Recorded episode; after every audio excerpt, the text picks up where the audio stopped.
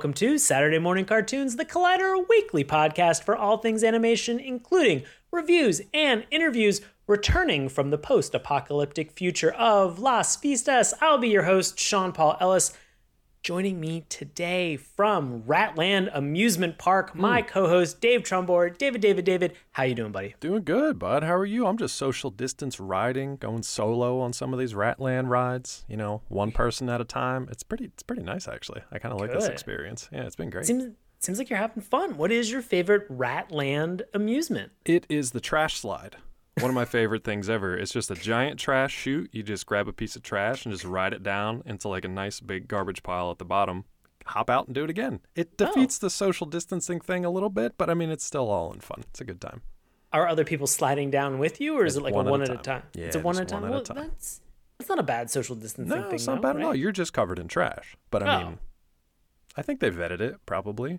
Probably. I mean, do you think that the proprietors of amusement park Ratland, Ratland. I know them personally. They are fantastic. Okay. Well, I'm the gonna only say this weird thing that's been happening. There's these giant like flamingos that have been flying over all day. I don't really know what that's about, but I'm gonna tell you tell you right now. Flying flamingos, two-headed flying flamingos, yeah. even bad omen. It's a bad omen. Bad yeah, omen here in Ratland. Yeah. Real What's your favorite? You've, idea. But you've been to Ratland a number of times. I know we visited it earlier this year in January. What was yeah. your favorite ride uh, then and, and all time? Uh, all time? Yeah. Van. Oh, you love Van? I love Van. It's a great ride. It's a great ride. It's a great ride. It's a multi uh, utility in terms of, you know, a place you could live, a place of mode of transportation, and a ride. All in the same place. Need. Consolidated down into one. Yeah, it's great. Who doesn't love it? It's very efficient, and it's definitely worth the price of admission, too. Every time I go to an amusement park, I think to myself, what's the most efficient ride I can get on right now? Van. I want to say, as a warning to our younger listeners out there, if you go to an amusement park, do not get in a van. Oh, yeah, yeah. let's throw, let's just, as serious talk for a moment, don't get in a van, a van if you go to an amusement park. Anyway. Just yeah, just steer clear of vans just in general. In general, yeah. Just in general. Yeah. Just help yourself. Tell your parents uh, not to get a van. Dave, you mentioned hmm. that we have talked about this show, and we yeah. should be very, very clear about what we were watching today. We are getting into Kipo. This is season two of Kipo. We had an opportunity to talk about season one of Kipo. That was back on episode two sixty-three, yeah. January of this exact year. Which was like Man. seven years ago in twenty twenty oh, time. It feels like an actual lifetime ago. I feel as if I have waited the appropriate amount of time for a new season of a cartoon that I'm enjoying to come out. But when you realize that this is DreamWorks Animation, man, they are cranking out new releases just about every day. I'm yeah. assuming season three is going to be out tomorrow. Season three will probably be out before this episode airs. Yeah, probably. Because we're airing on a Saturday morning. Yeah. Hence the name of our cartoon. And oh, for I any long time list- nice. And for any long-time listeners, they're probably just like, "You guys used to release on Mondays." That was failed marketing on our attempt. That's I think on we've us, released on every on day of the week at this point. At two hundred seventy-five episodes, pretty sure we hit every day. Yeah, we're we're trying to hit every otherwise. Day. Yeah. It's been a goof up sometimes. Yeah. So we've talked about Kipo season one. Yeah. It obviously has already been out now for a little over twenty-four hours. It has come out on June twelfth. You're now listening to us on June thirteenth or at some point in the future. Sure. And you're getting into Kipo season two.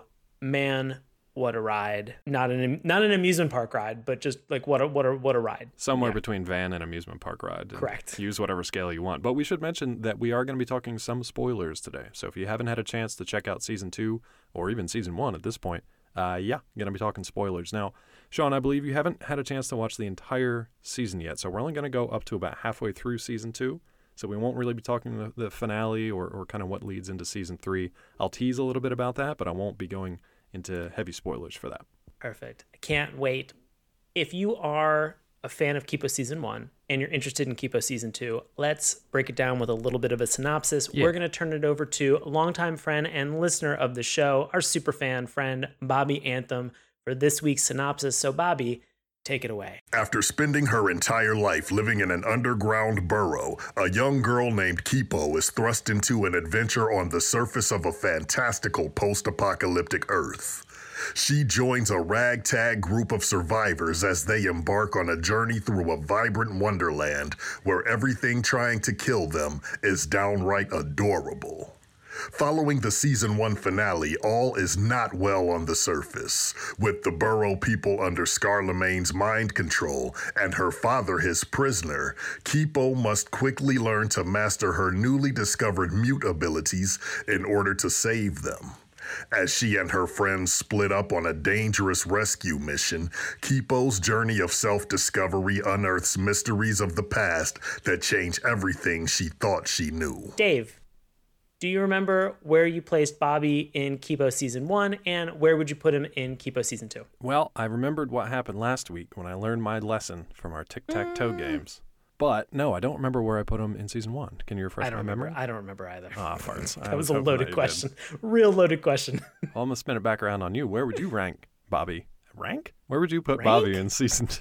Why am I? I'm ranking Bobby I a ten know. out of ten. Rank Bobby out of where, all two hundred seventy-five Where would you put episodes. Bobby on the ranking scale? Please. Now, where would you put Bobby uh, if he were to be a character in Season two of Kipo? You know, I would want him to be a a very joyful character. Hmm. I would want him to be somebody who is uh, extremely fun and has fun and is interesting in this show. So, uh, and also has like a fun arc where, you know, they they come in or or they're they're prevalent in like a, a couple episodes. I, I'm thinking right now, as a character that came from Season one into Season two, I would say I want Bobby as Mulholland. Interesting. But as a standalone Season two character, yeah. I would almost want him as one of the groups of special characters that we've had uh, as a theater. You want him to, oh, he'd be a good theater, I think. Because I remember where I think I had placed him previously. I think I had said I want him as a part of the Newton Wolves. Sure, right. With his uh, little sweater. I, I, exactly. Yeah. Well, I mean, not only that, but I mean, like, Newton Wolves have such good voice acting in there. Yeah. I think Bobby would fit in. Plus, you have G Z A from the Wu-Tang Clan yep. as one of the Newton Wolves. And I think Bobby would be over the moon about uh, being able to be uh, in an animated short with G Z A, as well as also John Hodgman, too. Yeah, so yeah. I think he'd enjoy that all around. So that's gonna, my Bobby response. I'm gonna do you Where one are you better. Going? I'm going to do you one oh, better because this, oh, okay. is, this is how it works when you go second. There's a competition now. Uh-huh. Well, it always is, apparently. You just have to go second. Now, I want Bobby to be part of a supergroup with some of the Newton Wolves, Mulholland, the Umlaut Snakes, the Timbercats. Bring them all together. I want them to form a supergroup. That's what I want. I want Bobby Anthem's Kipo supergroup. And I want that in Season three soundtrack, honestly. I want him okay. on this amazing soundtrack. It's it's fantastic already. Yeah. It can only get better if we put Bobby in there. I agree. Supergroup. Supergroup. Speaking of super, yeah. let's get into a little bit about Season two of mm. Kipo and the Age of the Wonder Beasts. We're going to break this down in terms of good, the bad, and the LOL. We're going to talk about the things that we like, things that are good. Talk a little bit about them and why we think they have a great impact to the continuation and Season two of this show. Talk about the bad. Talk about things that maybe didn't resonate with us that we're going to critique, and we're going to be pretty mean about it. I don't know. So harsh. So harsh. And then we're going to talk a little bit about the LOL. Things that made us laugh, whether it was intentional or unintentional. There's actually a lot in this show that really made me laugh yeah. and was super enjoyable. So let's get into it. Dave, the good for Kipo Season two. How are you feeling? I'm feeling great about this because it really did kind of pick up exactly where Season one left off. Not just in terms of the storytelling, but also in terms of the quality. You know, right. we kind of got introduced to everybody in Season one, so we learned who all the characters are, how, you know, what their parts are to play, and how they kind of interact with each other. Now we really get to kind of dig into those relationships a little bit more, dig into the mythology of this crazy world a lot more, which is a lot of fun. And the music is just as good, if not better, in the second season than it was in the first. So it, it really is kind of firing on all cylinders here, and there are very few things that I kind of wish they had done differently, or maybe taken a different approach, or uh, or changed entirely. But it's mostly, you know, it's mostly all good from here. It's just the specifics at this point. Yeah. How right. about you? Well, I, I you, you bring up some some good points. I know that we talked a little bit about characters before. I wanted to ask, was there a returning character from Season one that you were excited to kind of see their progress and their trajectory through this new season? Sure. I liked, uh, you know, all of our main characters I like, obviously. I like that we got to explore a little bit of their stuff a little bit more, obviously. Obviously. Uh, no, Wolf Wolf was a lot of fun because we get to see some more, not so much of the background of her. We already kind of established quite a bit of her background, but sort of the maturation, how she's growing and, and learning to kind of get along with other people when she'd been mm-hmm. isolated and alone for most of her kind of uh, her young life. We obviously get a ton of mythology for Kipa herself. There's a huge right. twist at the end of the first season that, you know, if you're just coming into season two and you're like, why is he, why does she have a giant furry, like, panther arm? Well, that's explained.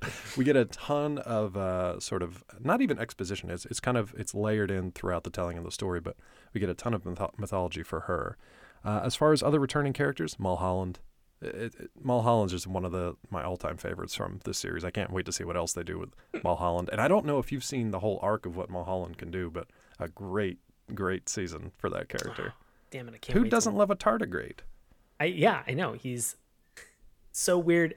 It's Dave, very strange. If I'm not familiar with the tardigrade, that is what? It's like a, a, a like a brain amoeba? Not even that. No, they call it. Uh, they also call it a water bear because it's just this tiny, uh, microscopic little six-legged critter. It's technically okay. an animal, and uh, so I mean, so are amoebas, but they live basically everywhere, and they can live and survive everywhere. So you can find them in the soil. You can find them in water. You could. They could theoretically survive uh, deep space because you basically can't kill them. They're kind of indestructible. So Mulholland the tardigrade on this show. Very obviously is kind of exaggerated uh, for yeah. creative licensing. They're usually not just like a, a squishy, water-filled uh, teddy bear kind of thing. But yeah, I love that they just brought a giant mind-controlling tardigrade into this series. And they actually did something really cool with that character in season two. You actually get a somewhat villainous character with an interesting arc in season right. two. Yeah. Yeah. I want to say I love Benson yeah. in this season. And Benson was always a super fun character in season one. Yep. Uh, really enjoyable to kind of see like his obsession with certain particular things, especially around food every once in a while. And you see some of that food come back and being repeated again in certain episodes, specifically around brunch. If you're not familiar, Benson is the character, you know, in season one, we had talked about this, has a, a very interesting reveal, yep. uh, you know, for the, the L G B T Q A plus community. This is a character that when our titular character, Kipo, said that they were interested in Benson, Benson just said, I'm not interested, I'm gay. Yeah. And it and do you kinda... remember do you remember my kind of reaction to that? Yes, I do. Okay, I don't know. Like I at the end of watching season one, I still kind of felt that same way, where it was just kind of like it was the one moment that pulled me out of the season a little bit. I'm happy and I kinda I stand by that because it, it felt uh, it just felt like the vernacular was out of place with the rest of the kind of story Bible of the season. But to that point, I love what they've done in second uh, in the second season, exploring that character further. And I think a lot of your your, your discussion about Benson and sort of the, the the conversation about his sexuality was that he's somebody who's been living above the surface. They're very far in the future in this post-apocalyptic lost, uh, you know, uh, world. Yeah. And you know how.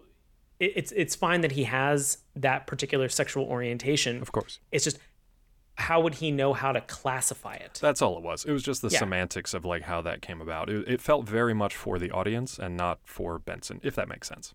Yeah. It's it, just, I mean, just I, the terms that they, they used for it. But to, to kind of put a point on that, I love what they've done in season two as a way of revealing more of his, uh, of his personality and who he mm-hmm. is. In his interactions with other people within the world around him, because that to me comes across uh, in, a, in a stronger way than kind of just name dropping it in the first season. Of course. Yeah. And we have a lot of really great moments where, as I mentioned with the food, there's also a little bit of food and flirting that happens for Benson, which is really enjoyable yeah. and very endearing. I, I bring this up to mention that, you know, we, we we've talked about from DreamWorks Animation, Uh, two previous shows that have come up. Voltron mm-hmm. had a little bit of a problematic introduction of a gay character with yeah. Shiro, and sort of how a lot of that was received by the community. Uh, they have, you know, She-Ra yeah. and the Princess of Power talking a little bit about sort of some of the, the complications between Adora and Catra and their relationship, right. uh, kind of potentially causing issues or problems. And we've even talked about Book of Korra for Avatar. And the fact that there was a lot of, that was implied, but not really kind of hit home and specifically m- messaged. This, I want to say, I love the fact that this never takes away and only adds to Benson's character. Yeah. The fact that he's in a relationship that's not abusive, that's not there as a tool, right. that's there to show his humanity, that's there to show his personal side and, and kind of how he interacts with this character that we are introduced at the very end of season one named Troy. Yeah. And, and just kind of done in a very endearing, cute nature. It's for this, so sweet. For, for Benson. I, I it's love so their interactions because it's just, it reminds me of that kind of just like youthful, awkward uh, attraction, but you don't know what to do with it. You don't know if the other person feels the same way. And you get to see that from both Benson and Troy. They both kind right. of are like trying to figure each other out and be like, whoa, what, what's going on? And it's super cute and I love it. And it doesn't act as just like a side story. It's like a very important part of Benson's arc. And I don't know if you got to this point or not, so I don't want to say anything more, but that that relationship does get further layers added onto it as the season goes. So it's not just okay. like a one episode drop and just like, hey, just to remind you that he's gay, well, let's move on. It's it's actually like developed out. Good. And other Good. characters get to come in too and like help out in that kind of very supportive friendships that are developed along the way. It's really well done. Awesome. Yeah. It brings up the question too, are flapjacks pancakes, Dave? It's a great question, and we could talk about it for the next forty-five minutes probably, but oh oh you're deferring on the flapjacks and pancakes I am, question I, am. I see I, I don't it. think I ever called them flapjacks unless I was camping. I feel like it's just like a it's like a lumberjack like camp, like if you make them outdoors they're flapjacks, if you make them inside they're pancakes. That's the de- that's, that's the, the definition. Yeah, you gotta have four walls and a roof. If they're inside they're pancakes, if they're outside they're flapjacks. Ooh, if you make them on a griddle. I don't know. I've just blown oh. up my whole theory. Oh, I don't know. We're really, really digging deep into these. I said we could talk about it for forty-five minutes. Yeah, I know. We could definitely get into this. But I we want shouldn't. to focus on some of the new characters. Yeah. Was there a particular new character that you were introduced to in season two that really struck a chord with you, that you really enjoyed and resonated? I don't want to take them from you because uh, I know you've got them on your list too, but I really did love the kind of take on, uh, what was it, the Macbeth, kind of like the three witches, the three kind of right. weird sisters uh, yeah. trope. We've got, again, we're talking spoilers here. So we've got three blind goats uh, called the Chevre Sisters, which there's a lot to unpack there. Um, yeah. But it's it's a great example of how Kipo and, uh, you know, co-creators uh, Rad Seacrest and Bill Walkoff, it's, it's a great example of how they have taken, like, animals in the world and just just kind of mutated them and made them bizarre and added all kinds of craziness to them. It's a really great example of that. No, it definitely is. And they have a wonderful chant that they have oh, as yeah. well. Of Plus just, cheese magic. Yeah, cheese magic. Who doesn't want cheese magic Love cheese in magic. a show? Or kind of like cheese mysticism? Guy, it's a, it's a combination of things because they definitely do some like they definitely do some like potion craft with cheese. They also walk, you know, Kipo through the making of the cheese as a way to kind of like unlock her, her chi. It's almost like training an avatar uh, at this point. But it was definitely one of those like Karate Kid kind of things where it was just like go spice through in, yeah, spice, spice out, in, spice out. Yep. one hundred percent. Uh, so it's just a lot of fun. And uh, I want to learn cheese magic. Honestly. Yeah. I'm, I'm interested in it. I will say a character that we get a glimpse of in season one, but we never get a full reveal, are these Deathstalkers. Yeah. On the very tip of Wolf's spear mm-hmm. is the the end, the the kind of the poisonous stinger of a Deathstalker, and you don't Which really is just one hundred percent like a big mutated scorpion. I think you learned that in season one, don't you? The I think death... you. It, yeah, I think it's like it's tipped off, scorpion, but you never really yeah. kind of like see oh, yeah, okay. what it is, and so it's awesome to kind of see some of these creatures because they're they're talked about with such reverence, yeah, with uh, with such fear of these creatures that are mutated, that are that are in Las Vistas, that they. They don't want to give you everything away in season one. And so being able to actually see some of the characters and meet the Deathstalker that was attacked by Wolf yeah. and had its stinger removed, that to me was a really satisfying visual and reveal of what had happened. So that that for me was great. I also love too that they have this added wrinkle. It's not just like you get to see the monster, you actually get to see how it hunts, and the fact that it, it can't necessarily see yes. very well, but it can sense heartbeat. It can track and hear and kind of echolocate heartbeat. So how Wolf beats this, she's able to calm herself, calm her heartbeat. And then in a very cool episode uh, with Wolf and Kipo, each learning how to kind of be more like the other. Mm-hmm. So Wolf is learning how to be a little more chill and a little more go with the flow and a little more fun. Sociable. Sociable is a great word, a great yeah. way to put it. To relax a little bit. Wolf, just relax a little bit. But Kipo then has to learn how to be more serious and actually take things seriously and, and do the hard work for once and, uh, you know, do that. So they each learn from each other. But it's a really nice reminder that Wolf cares about Kipo. So that if, if Kipo looks like she's in danger, like Wolf's, Wolf can control her own heart rate and heartbeat when she's in danger because that's how she survives. But seeing Kipo in peril, like, it's harder for her to control that. And it was just like a great little touch. Uh, right. And you'll find that same kind of thing throughout the entire season, those great little touches, those little callbacks to the character relationships and their moments. Oh, absolutely.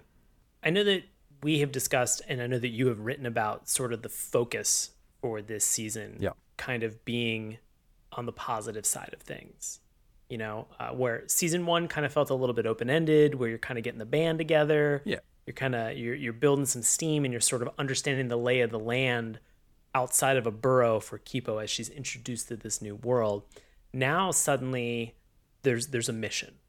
There's kind yeah. of a goal that's involved, which I, mean, I think go ahead. has done. I, oh, I I don't want to cut you off, but no, I, I think it's done. I think it's done a great job in terms of being able to to give direction to some of the storytelling. I think that what is so fun about this show is that it's not limiting. It's a driving force, but they still allow the world to expand and encompass some of these new and fun and interesting characters that we get thrown. I'll dig into that a little bit more in our quote-unquote bad section, not because I think it was a bad decision, but because I think it limits some of what made season one great.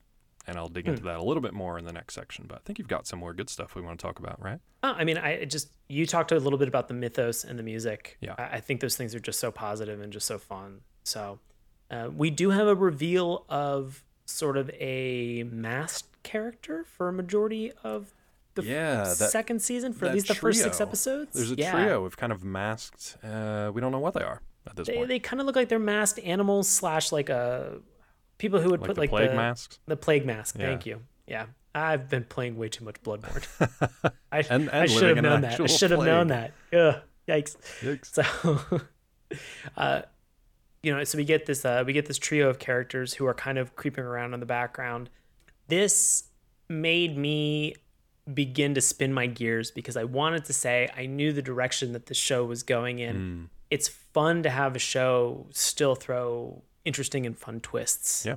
into the mix about all the things that are out there. You know, it, it, it's interesting to kind of see how that relates to Scarlemagne, who is a wonderful villain. Dan in terms Stevens, of what we man. have. Dan Stevens, killing it. Of all people, like I was impressed and, and kind of shocked and surprised in season one at how good Dan Stevens was as this cartoon villain who's way over the top.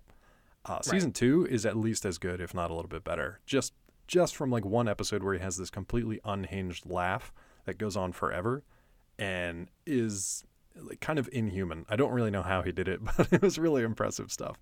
And I will say this is getting into a little more spoiler territory, uh, even as far as Sean's concerned. But do it. You get a lot more on Scarlemagne throughout uh, the kind of latter half of this season that really maybe doesn't change how you look at the character, but definitely rounds out the character himself. I'll leave it at that. In the moments that I've seen so far, it does lend a little bit of empathy to the character. Definitely. Which sure. is interesting to kind of see them cast this villain in sort of show a little bit about why he's this way to kind of give you a little bit more about his personality because he hasn't always been Scarlemagne. Right. And to kind of see that that rise to power, sort of what motivates him is is definitely interesting. But he's also definitely. fully insane because he wants to yeah. use uh, his own pheromones to mind control or I guess chemically control humans in order to kind of wipe out the remains of human civilization and build the city of Aurum, uh, the golden city of dreams. So that's kind of crazy. Uh, so he's definitely still got, you know, crazy mad scientist vibes. Uh, he's a fantastic dresser. He really does have a specific style that he embraces. And even that is explained uh, as you go through season two. So that was a really neat reveal where that all comes from. And then at the end of season two, you get introduced to some new characters and they end season two kind of leading off in a whole new direction for season three. And I think that's really? where I'll leave that tease. Yeah. All right. No, good tease for me. Yeah. I mean, I'm going to watch the rest of them tonight. Immediately. Yeah. yeah, immediately. Right now. Yeah. I got to go. Well, you know See what? You it's been a great episode. I'll carry the rest of it. No worries. Yeah. Oh, you mentioned too, like uh, scene transitions and kind of, I mean, this is like a little nuts and bolts thing, but I wanted to make special mention of it too, because it's not usual. We don't normally see this. Um, so what did you like about the kind of introduction of the, the title for each episode? Right. I, I loved them in the first season, and it's great to see something uh, continue on. Uh, just for reference, there's a lot of opportunity that they have where they're, they're setting the stage at the very beginning of the episode before the theme song, which again is such a fantastic theme song. Yeah. I, I, I have it on Spotify, and I, it, it just, I listen to the theme song every once in a while. Like it's yeah. just, it's so good. And it's like, what, like less than thirty seconds. Exactly. It's fantastic. It's a nice little perky, like kind of pep you up. God, it's so good. I love the reveal and how they segue into all these episodes by suddenly like panning to show and kind of reveal, or have a character walk in front of and then walk right. away from an item or or something that's in the background that just simply says Kipo, or or kind of alludes to the word Kipo, or it could be stars, it could be roots. Uh, it could be a coffee shop sign. All yeah, of these clouds things are, or any of that stuff. And it's always different, and it's always real unique and creative. And then you didn't uh, have to do it. You could have just cut to a title card. Yeah, but but every time it's revealed and you see them make that transition, I if it's not apparent to me, and there's one or two that are kind of like a little bit hidden, uh, or maybe not were maybe weren't as apparent for me as a viewer, and hunting for them and kind of like stopping it and be yeah. like, oh, okay, got it, got it. Perfect. Some That's has, yeah. so fun. Some of them have like a wipe where like two things cross in front of each other. And once they do, they kind of form the the title. But like on their own, they don't quite match it up. So it makes sense if you watch it. But it's just a nice kind of like shout out to the animators to add that little extra special flourish. Because, you know, it takes maybe two, three seconds to do that. But that's, you know, seventy-five frames of animation or so. So it's right. like that's a lot of work went into that. No, I agree. It's good stuff.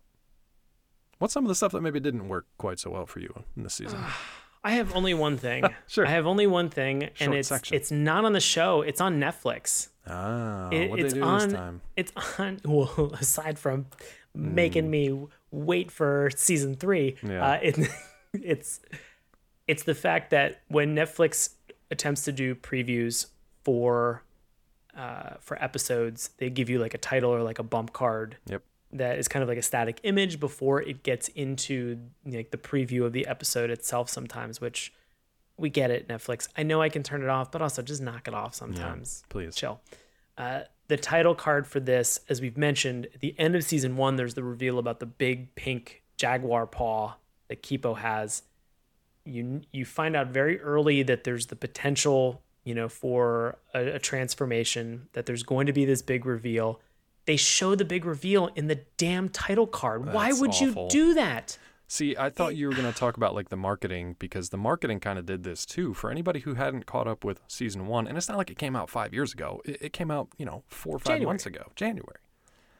So the marketing when it first came out, the first poster was Kipo with her big, you know, pink jaguar paw, which doesn't happen until like the last one, maybe two episodes of season one. So if you didn't, you know, if you hadn't seen that season, I mean, I guess sucks for you, but, you know, for people who maybe wanted to be interested or be like, wait, what is that giant thing? And then, you know, just, again, the marketing material, that they're not always in line, but stuff like that for that title card of, of literally showing like the major reveal at the end of an episode, of a pivotal episode. It was the end of a two-parter too. Right, right. That's kind of a bummer, man. I don't blame you for being upset by that. Yeah. That stings because I want... It stings. I, yeah, it stings. The Deathstalker sting, and I want to be surprised by this reveal. Yep. You, you, you get noted about this D N A sequencing, about the the the history between Song and and Leo, mm-hmm. Kipo's parents. There's so much that's involved with this, and so I want that almost She-Ra transformation style exactly. moment where these things happen. Not in a Netflix, title card. Netflix took it away from me. Not in a thumbnail for an episode. Yeah. Yeah. And, and I, any I anytime you put Mega in front of anything, because we've we've had Mega mutes on this show before. So we had the Mega Bunnies sure introduced have. really early on, season one. Mm-hmm. We had the Mega Dogs, which were super fun. I still love, love those them. dogs. They're the literally just the, the, the corgi's great. They're just playing in a giant lawn, essentially, like just playing. They're guard dogs, but they don't know. They're just being regular Mega Dogs. Uh, we had the Mega Monkey, who has another part to play in this season, and then the you know the legendary Mega Jaguar, which I guess Netflix just decided to show before you even watch the episode. So yeah, that's a bummer.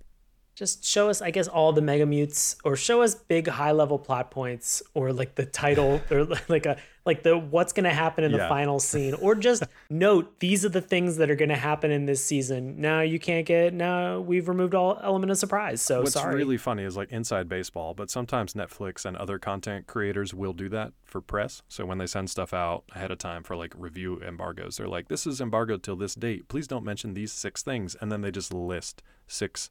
Crushing spoilers in a row, and I'm like, can you please put that at the end of your email so I don't see that before I even watch your show? It's just some of the stuff is just kind of like grr, common sense. And I know that showrunners and the people who actually spend months and years, blood, sweat, tears, like creating this stuff, that drives them crazy too. And that's not right. to knock the the marketing team, but some of the stuff is just like it bonehead It sounds decisions. Like we're not gonna we're gonna we're gonna give the marketing team like a slight critique, a little slap on the wrist, because they are bad decisions. And it, yeah. it usually comes from being disconnected from the material and just being like, that's a cool image, let's put that on the box kind of thing. Maybe don't. But they don't know. Like if you look I at know. It and you're like, oh, there's a mega jaguar, let's put that on like the first poster of everything. It's like you have to be able to talk to the showrunners to be like, no, that's a reveal, we're going to save that for later. So that's yeah. just a that's a nuts and bolts kind of miscommunication. But yeah. Right. And it's very hard because I'm very confused because you said that this has to do something with baseball. And we're talking about cartoons here, Dave. Yeah. So I know. This inside baseball, very confusing to me right Next now. Week on Saturday Morning Cartoons, it's just going to be all baseball cartoons. There is an, an there's an anime. There's an anime. There's I a... know, and I couldn't think of what it is yeah. off the top of my head. Yeah, me me. Either. I want to say Balls Out, but that's one hundred percent not it. We're going to find it. We'll watch it for next week.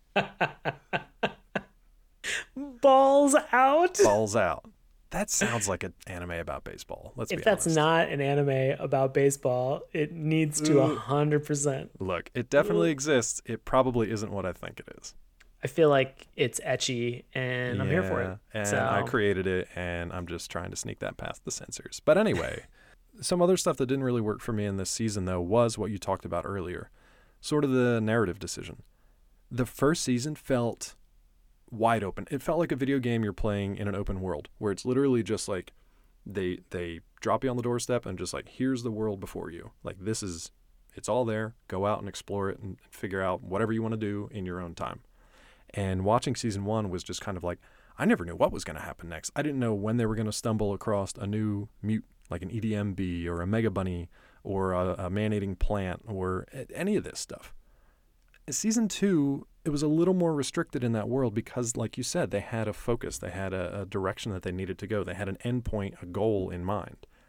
Now, they do loosen it up a little bit because once they achieve that goal, there's still a bit of the season left, so they have to figure out something else to do, and obviously things change along the way. So it's not bad by any means.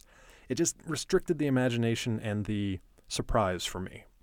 Because once you set your characters on a path where it's like, here's their goal, here are the steps they, they need uh, in order to achieve it. Yeah, you may get some surprises along the way, but you more or less know the beats of the story.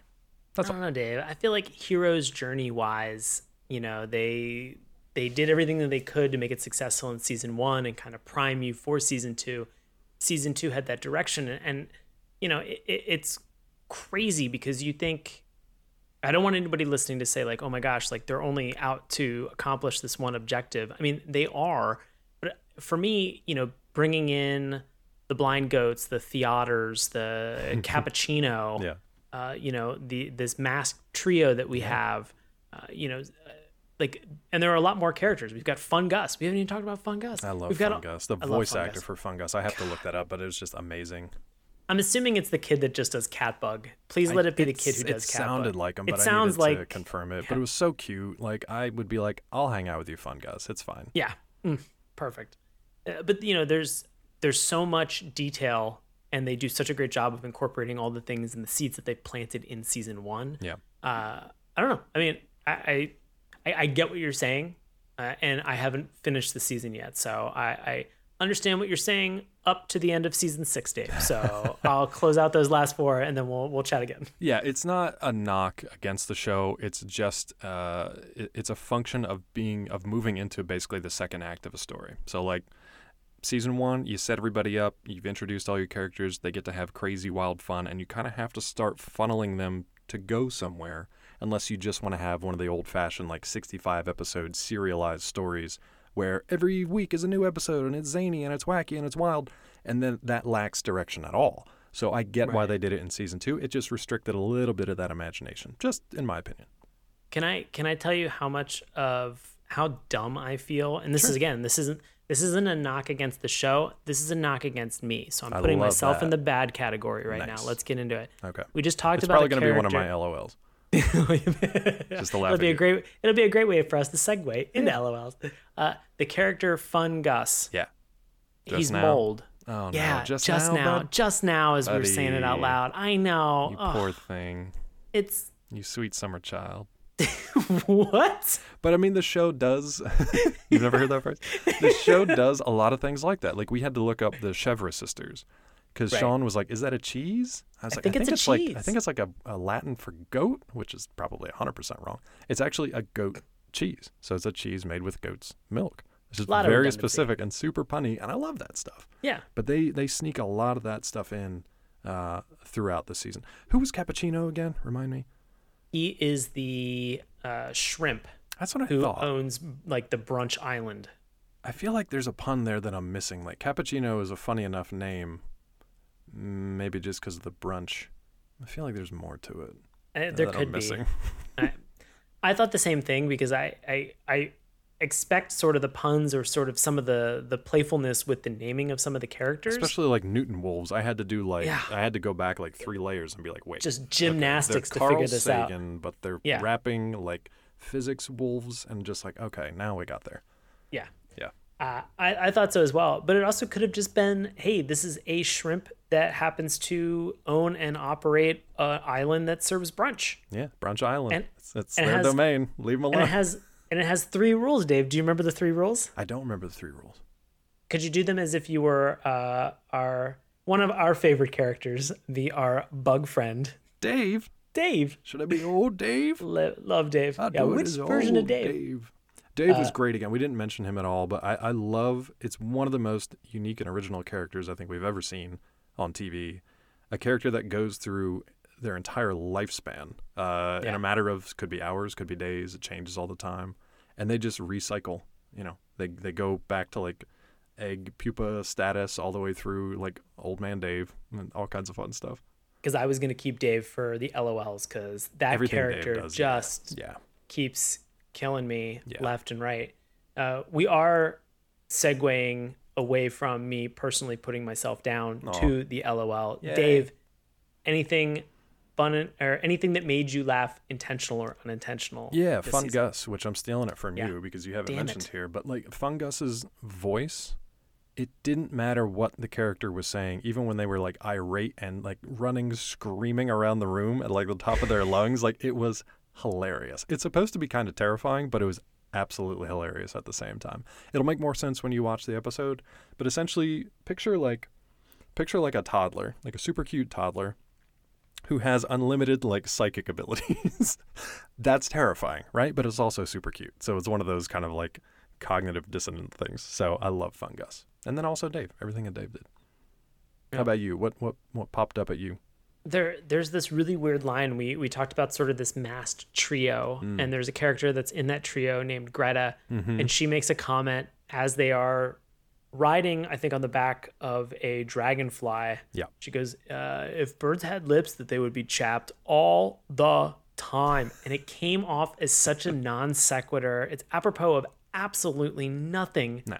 that's really going on, except for the fact that they're flying and there's a lot of wind. And Greta just hated flying, exactly. Yeah.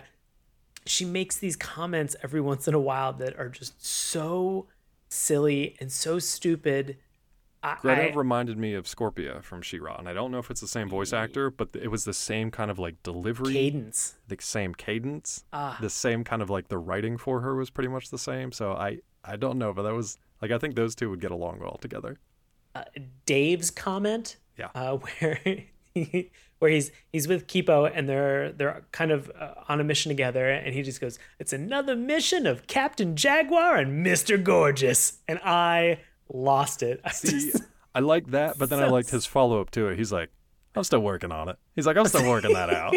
Like we're not, we're not quite there yet, but I like working it out. Uh, I, I literally, like, I don't have specific lines because a lot of the writing is funny, but it's just It's within the context of whatever's going on in the scene. So I honestly, I love anything that the Umlaut Snakes or the Timbercats do, because I just yes. love that they exist. They they crack me up no matter what. What's funny about this season, though, I feel like it was more on the dramatic side. So I didn't really find myself laughing quite as much, but I was really drawn into kind of the mythology, the relationships, especially as Kipo finds more and more out about herself and the past that she didn't really know about, and the future that is kind of uncertain at this point. Uh, that was really more interesting to me. But I will say, as deranged as Scarlemagne is, I find him absolutely hysterical. Like, he's yeah. crazy, and he can be really scary at times, but I, I feel like he's absolutely hysterical. Even when he's, you know, spoiler alert, blowing up Ratland, because that is like, where did that come from? It comes so far out of left field, there's our baseball terminology, that it's just kind of like, okay, that was a decision, and it kind of just catches you off guard, and sometimes all I can do is laugh, because I'm just like, that was completely insane, and they just decimated like the neutral zone of this entire surface world. So right. Yeah, I'm a little and bit it, maniacal in that sense too, that I laugh at the, the mad scientist crazy villain. But I, I you know, I, I the Scarlemagne character yeah. gets a lot of focus yeah. in this, in terms of like his direction and just sort of his feeling about humans. Like, just and this wait, isn't I'm... even LOL. You know, just like, this is such a bigger conversation. Yeah, it is. Uh, you know, just kind of about some of the social commentary and, and just I, he refers to humans as filth. And there's yeah. Ugh, there's a great conflict here. So a, a couple things that I wrote up in the review, and uh, a lot of them will come more to bear when you watch these final episodes, because it really, one thing that Kipo season two did better than season one was, yeah, they, they focused in the story a little bit more, and may have, in my opinion, lost some of that imagination. But what they did really well was double down on kind of their social commentary.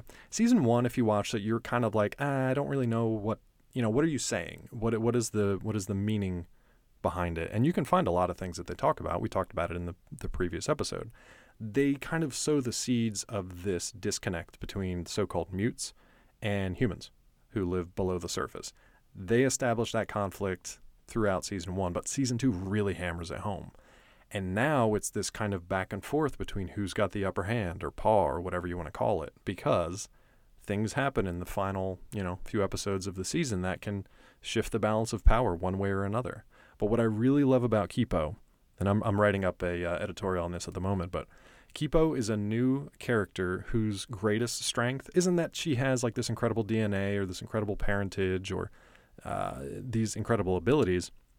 She's got part human, part mute D N A. So she's got one foot in both worlds. Mm-hmm. But her her bigger power, her her more effective power, is the ability to turn enemies into friends. And I love that. I love characters who do that, mostly in anime. Goku is one of my go-to uh, characters who does that, because he just likes to fight everybody. So if you're a good fighter, you're going to be friends with Goku. I mean, Luffy uh, does that a lot Luffy in One Piece as well. Yep. Anime is, is chock full of those characters, and I feel like right. Kipo now fits in that in that group. But they even they lay it right out early on, because when uh, our our crew has to take care of these kind of three wayward humans, including Troy, who they're like, well, we know we met you at season one. We don't want to abandon you, but we can't take you on our adventures just yet. Uh, they're capable. They, they can handle themselves. We find that fairly on. But they need somebody to kind of watch out for them. So Kipo's like, take them to the Timbercats. And everybody in her group is rightfully like, uh, are you sure? Because Timbercats hate humans. And Kipo's like, it's fine. They're friends. Like, they're my friends. And yeah. they the, the exact same thing happens when they go to the Timbercats. Uh, what, what's his name? Yum Yum Hammerpaw. Yeah. Says, like... Yeah, like all you had to do was ask, like, Kipo's a friend, so like we'll we'll watch them for her. We'll take care of them. They'll be fine. They, we'll treat them just go, like we would Kipo.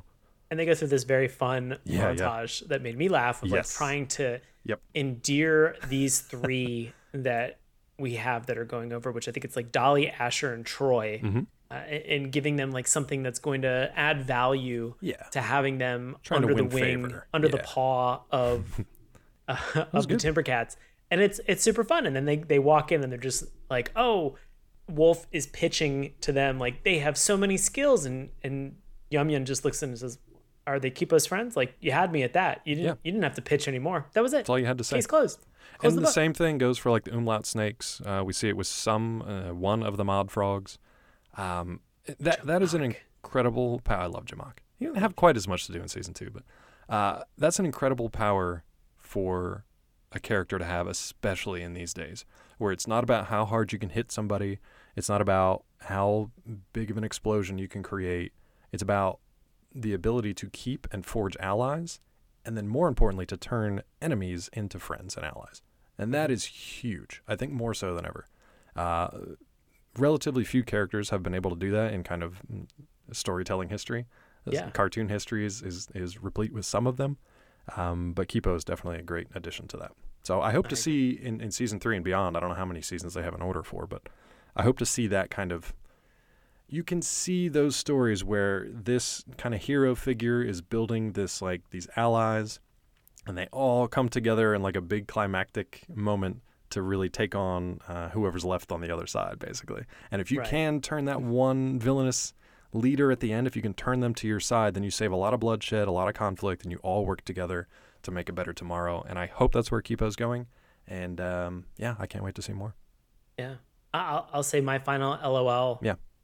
I love the theaters. Oh, they're great. And again, you know, fun wordplay. They're theater otters, theaters. I perfect. love how far they stretched that, because Damn. even the character who was talking about it was, he had to explain it for a good like yeah. minute. Like he just took a minute out of the dialogue to just be like, "We're theaters. Do you do you see? We're thespians. We're thespian we're, otters. We're otters that travel as bards." Right. I'm just like, like this just is this is the home. best. This is um, so good. It was good.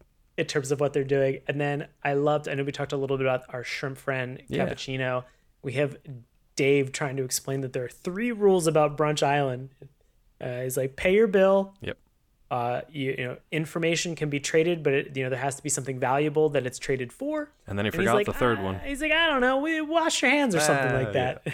Just neglects the entire third rule, which is no humans. Whoops. Which, just so silly kind of to see Dave kind of put on blast when he finally gets called out as like not paying his bill.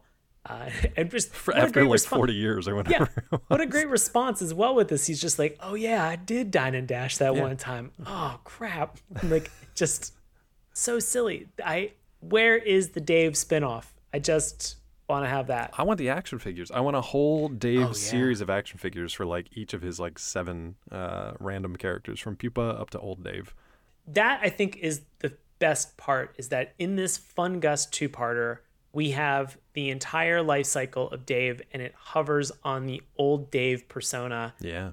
And there there are a couple conflicting moments between Benson and Dave. Yep. And it's fun to see that happen, and it's so fun to see Dave goes through those constant life cycles. I, man, even like when he's introduced, reintroduced to Mulholland in the first part of that episode. And I mean, just the entire time, Dave's just like, you know, all right, Mulholland asked the question, raise your hand if you want to go into like my dream brain state thing. And Dave's the only one who's like, oh, are we not doing this right now? He just okay, wants I to mean, go back I mean, and party. Yeah, yeah, I mean, I guess, I guess a little bit later, like, I'll do it. I'll do it. It's fine. But I love that no too, worries. because in his like older state, he's they're treating him like he has dementia, because he kind of right. does. But they're treating him like it. So anytime he sees something weird in this fungus-covered apartment complex that they've fallen into, uh, he's like, "There are ghosts in here," and they're like, "Dave, just will you just calm down?" And they don't listen to him in like a classic kind of haunted house story. Ultimately, they should have listened to him, even if he was crazy. But yeah, I love the conflict there between Dave and Benson, because at the latest and earliest stages of his life, Benson has to take care of Dave. Everything in between that, Dave can kind of take care of himself and he can protect Benson. But Benson's got to take care of him when he's old. He's got to take care of him when he's a pupa. It doesn't last for very long, but he still has to kind of like shoulder those responsibilities. So it was, it was a nice touch from the writing right. team. Yeah. Yeah. I think we're at the point where we can give our recommendation. It should not come as a surprise, but hey. just as a quick reminder, we can recommend a cartoon and say we love a cartoon, and we can tell you why we think it's a great use of your time to be able to watch it. We can also say we don't recommend a cartoon, and maybe suggest another title or tell you why we didn't uh, find it interesting or why it didn't resonate with us. If we don't recommend a cartoon, we can go one step further and we can give it the dip. Yes, the Who Framed Roger Rabbit style dip erases it from the annals of cartoon history. Dave, how are you feeling about season two of Kipo? one hundred percent gonna dip Dave. Uh, oh, because he'll be no. fine. He'll be fine. He'll, be fine. he'll just well, grow. Right. I think he's the only character who may be able to actually survive the dip. Somehow.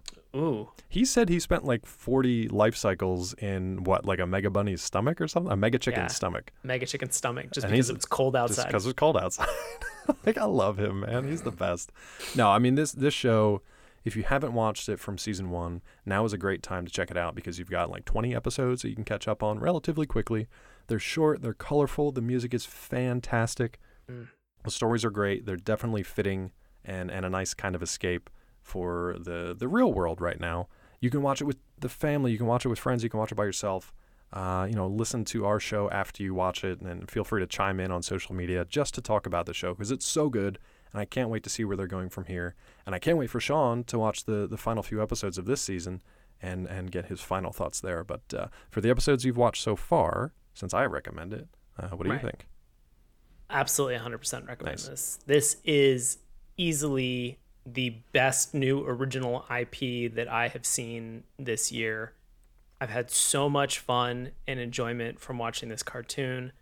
We talked a little bit about the music. If you're on Spotify, there is yep. a Kipo official playlist, Get and it, it has recently, as of this week, updated to include a lot of the stuff that is in season two. Yeah, buddy. So if you were thinking to yourself, man, I really want to get all that new, all that new uh, hot season two music on that playlist, it's already out there for you. I it just, they do such a great job with this show. I think just in terms of imagination and, and creativity, I hope that there is enough to sustain this cartoon for like twenty seasons. That would be great.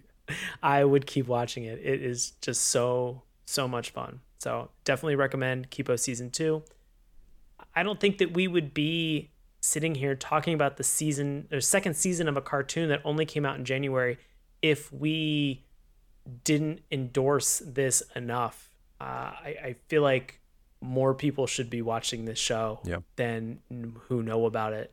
Uh, because don't sleep on this one, gang. This is amazing. And I'm hoping people find it, even if they find it through the soundtrack, you know, even if they find it through the artists who contributed to the soundtrack, that would be great too. Daniel Rojas, you know, put everything together for the show, collaborator for it, uh, vocalist on some of the tracks, fantastic work on season one and season two. What I loved most about it though, is not just how good the soundtrack is, but the fact that it plays a part in the plot. It's not just yeah. background. It'll either enhance an action scene or it'll actually be part of like some major moments that happened throughout season two. So Heroes, Heroes on Fire, dog. It's good stuff. Just you wait. Heroes I don't even fire. think you've seen that final that final moment yet. I haven't. You got so, to. I'm excited about it. Nice. So season two, Kipo, Netflix now. It's already been out for twenty-four hours, so what just finish it up. Yeah. yeah, get on it. You're gonna love it. You heard him on this episode, our friend Bobby Anthem, who we also love. You can hear him on his paranormal podcast, Inhuman Experience, along with his co-host Bobby Blades. Find them on Twitter at IEXP underscore podcast. And Bobby has a solo show that is in the same stream, which is called In Search of My Lost Soul. It's on hiatus now, but I think there's nine episodes to date, if I'm not right or wrong. Go and listen to those. Subscribe to Inhuman Experience. Get In Search of My Lost Soul for free, the low price of nothing. It's available now on Apple Podcasts, Stitcher, just about anywhere that you listen to, to podcasts. So thank you, Bobby. Dave, what do you got going on, buddy? Same old stuff, but with a slight tweak. I am now the games Ooh. editor for Collider dot com, but I am also, you know, still Uh-oh. covering animation here. Sean's doing a dance. I wish you Uh-oh. could see it because this will go in your L O Ls for next week. If you want to chat with me about Kipo, about games, about anything at all, for the most part, you can find me on Twitter at Doctor Claw M D. And if you want, we're coming up on the one-year anniversary-ish in a couple months of The Science of Breaking Bad from M I T Press. So mm-hmm. read it now before the Platinum Edition comes out. That's not a thing that exists. Just trying to market myself. Anyway, okay. check it out. What's going on with you, bud? I typically perform when we're not in a pandemic, Aww. live improv comedy in Washington, D C with a group that's called Knox. That's N O X exclamation point. Uh, we are going to have some live shows that are going to be available, I think, over either Facebook or some streaming service in the future. You can find all information about any of those shows. I think they'll be Thursday nights it, uh, in the next couple weeks. You can find any of those on wit d c dot org. And as always, I'm on social media uh, at Sean Paul Ellis. Please help me not be on those sites anymore. But, you know, if you are listening to the show and you are suddenly following me, uh, give me a reach out and just say, hey, I'm following you because of the podcast. I will actually follow you back. I'm I'm a real human. Sometimes. Most not times. a bot is what mm, I'm trying to say. Usually. Yeah. Eh, eh. I have a comedy podcast that is called The Bureau. If you have ever listened to Earwolf's podcast, Teacher's Lounge, we do a D C-style spoof of Teacher's Lounge, which is called The Bureau. You can check out The Bureau anywhere that you listen to podcasts. We have actually, we're in the final stages of recording. I think we have two episodes left that we have to record for season two. Nice. Season two, episode one is out now. So you can go and you can listen to it. Uh, we have been having a lot of fun. Uh, it is a pretty, it is, I'd say it's probably a ninety-five percent improvised podcast. Uh, and it's only half an hour long. So, you know, pretty bite-sized, Magic. Adjustable. A couple of people who have been on this show, such as Isabel Galbraith, as well as also Jamal Newman, who are on it. They are fantastic. Uh, rounding out the cast is our friend Jesse Chimes. So check out The Bureau. In the meantime, want to support us? Yeah, You're S M C. Oh, man, you are the best. And you can go over to our Patreon, search Saturday Morning Cartoons. Just remember that's Morning with a U. And you can subscribe. It really helps us out. You know, cup of coffee, blah, blah, blah. You get it. You're nice. Thank you. You got it figured. Yeah, you got it figured. You do the math. Also, you can also just tell a friend about this show. Why? Because we don't understand how Apple iTunes and the recommendation engine works. Also, tell go, us how Apple iTunes works. Yeah, you could just go on and refer, like review us on Apple iTunes, and that would be amazing, and we would appreciate it. But we also know that if you are listening to this show, you probably have friends that really enjoy cartoons. Just recommend it to a friend. Make it really easy on you. We super appreciate it. We'd love to have their recommendations. So easy. Slide into our D Ms on Twitter at Morning Tunes. Check us out on Instagram and Facebook at Saturday Morning Cartoons. Drop us an old-fashioned email, saturday morning cartoons at gmail dot com. You can find all of these links in the link tree, which is in the bio for all of our social media sites. And as always, you can listen to us on YouTube, Apple Podcasts, iTunes, Stitcher, Google Play, Spotify, anywhere fine podcasts are sold. Man, that's it. Bang. Season two, Kipo. Go watch now. I'm gonna go. I'm gonna actually go watch go it finish. now. I'm gonna go. I'm gonna go watch it. So. R I P Ratland. Point taken. R I P Ratland. Rest in peace. Welcome to the band. Bye. Bye. Hey everybody! Thanks a lot for listening to Saturday Morning Cartoons. Now, if you'll excuse me, I have to transform and roll out.